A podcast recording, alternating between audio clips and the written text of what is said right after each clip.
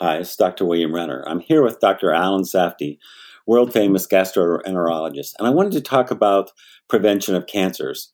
Uh, today, I wanted to talk about esophageal cancer. First of all, uh, explain to me what is esophageal cancer. I know it's relatively rare, but tell me about it. Well, it's a terrible uh, disease to have. Uh, the five year survival rate is very low uh, usually less than 20% in patients with esophageal cancer. And it's a cancer of our swallowing tube. As your food leaves your mouth, you propel food back from your mouth. There's an upper esophageal sphincter um, that opens up and allows food to go into the swallowing tube. It's in your chest. Gets down to the bottom of the esophagus, and there's a valve at the bottom called the lower esophageal sphincter that opens up allows the food to enter your stomach and then supposed to close and be relatively tight so acid doesn't come up from your stomach into your chest. Uh, unfortunately, uh, people that that valve doesn't work very competently or have an anatomical abnormality allows them to have reflux at a higher risk because they can develop Barrett's esophagus. So reflux is when the stomach contents, instead of staying in the stomach, come back into the esophagus. And since, re- since the stomach has very high acid content to process foods, that acid damages the esophagus. Is that correct? Yeah, the esophagus has lining like your skin. Um, it's very sensitive to acid. The lining of your stomach is a different type of lining uh, that's not like our skin, that's very resistant to acid. And if you reflux this acid up into your esophagus over time, the cells lining your esophagus essentially morph or change into cells that look like your stomach because they're more resistant to acid. But unfortunately, those cells are a greater risk for developing cancer. Um, still, slightly greater risk, but something that we screen for in those cells to look for abnormalities in those cell lines.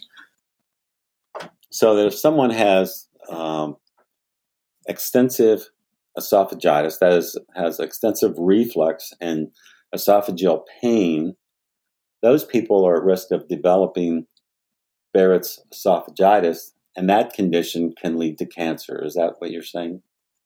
Uh, it can. It's very rare that it leads to cancer. So, Barrett's esophagus is this abnormal lining of the esophagus with stomach like cells, uh, esophageal cells morphed into that. The ones that look like our skin without melanocytes are things that pigment because our esophagus has no reason to get pigmentation. Um, they morph into these cells that look like our stomach, and those cells over time can develop abnormalities. But it's not just people that have symptoms of reflux. I've seen Barrett's esophagus are these abnormal cells, and people that have no symptoms of reflux, or we learn to ignore the symptoms of reflux. Other people that are at risk, as you get older, you're at greater risk. People that are overweight have a much greater risk for having reflux. Uh, especially people that chew tobacco or smoke are at greater risk. Um, when I trained, we saw mainly squamous cell carcinoma of the esophagus, which is like our skin cells, and they turn into cancer. So now I see more adenocarcinoma, are cells that are from that Barrett's that turn into cancer. The ones, the squamous cell cancers that we see, things that put you at higher risk, are smoking and drinking. Um, both of those put you at significantly higher risk. The adenocarcinomas, the ones that develop cancer in our stomach like cells in the esophagus, those can come from the Barrett's, which may be predisposed, you may be predisposed to from your reflux. So I think that unfortunately, we don't have a great screening for abnormalities of the esophagus um, other than endoscopy, where we look down there on an X-ray of your esophagus. We can't tell what the lining is. We can't tell if those cells are stomach cells or if they're normal esophageal skin type cells. So, if you're developing symptoms, you should have an upper endoscopy. If food's getting stuck, going down, especially solid foods. If solid foods are getting stuck going down, often there's an anatomical reason, meaning narrowing of the esophagus and we want to see why they're getting stuck. All right. So, so the groups of people that are at risk, it sounds to me like uh, smokers and people that chew tobacco primarily. as well as people that have reflux. Reflux itself is often a very, very common disease. What else can we do to prevent esophageal cancer? Uh, I think one of the things it's uh, similar to prevention we do for lots of diseases. Watch your weight, and watch your circumference of your waist. Um, make sure you avoid alcohol. Significantly predisposes you to esophageal cancer. Smoking predisposes you to esophageal cancer. Chewing tobacco uh, predisposes you to that.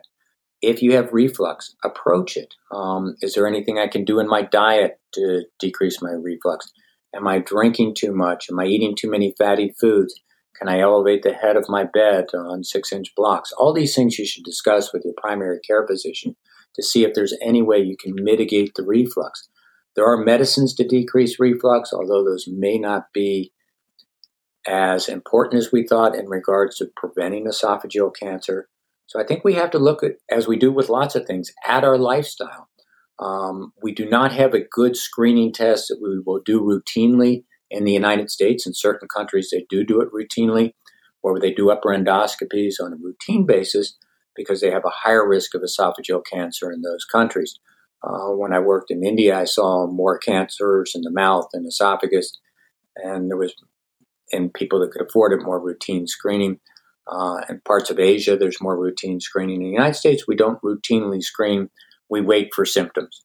We wait for somebody that has a long history of reflux or foods getting stuck. But always discuss with your gastroenterologist, your primary care physician, um, whether you should be screened for this. Uh, unfortunately, um, reflux is very, very common. Um, probably 20 to 25% of the US population has reflux. Recently, I saw an article that hot tea might predispose to esophageal cancer. It, in the article, you're right. It said hot tea. Um, you know, 60 degrees centigrade, about 140 degrees in Fahrenheit, um, may predispose that. It damages the esophagus. So you really want to not drink scalding hot beverages. Uh, let it cool a little bit. Most of the time, we don't in the United States drink beverages that hot. Um, but it's not just adenocarcinoma esophagus or squamous cell carcinoma, it's a damaging caustic substance to the esophagus if it's way too hot. Uh, we don't see a lot of people that drink things that hot, um, but always be aware of that when, if, especially if you're heating up things in a microwave, you're not sure how hot it is. Uh, if you let it sit around just for a little bit, it's not going to be over 140 degrees. All right, so don't drink hot liquids. Uh, uh stop smoking don't chew tobacco. Uh, try to avoid overuse of alcohol. Uh, stay thin and uh, be happy. Is that your advice? um, number one, be happy. Uh, you know, I think that, and watch for warning signs painful swallowing, uh, food getting stuck, going down, uh, chest pains that can't be unexplained otherwise, hiccups that are, you know, can be a sign of significant reflux uh, black tarry stools, uh, hoarseness, vomiting. You know, so always watch for any risk factors and always discuss these symptoms with your physicians on a regular basis. It's a rare cancer, um, and we really want to increase our survival rates or get rid of risk factors. So stay happy, um, but watch for signs and symptoms of this disease. Uh, thank you, Dr. Safi. That was very enlightening. Uh, as always, go to our website, TellurideLongevityInstitute.org for more information and more podcasts.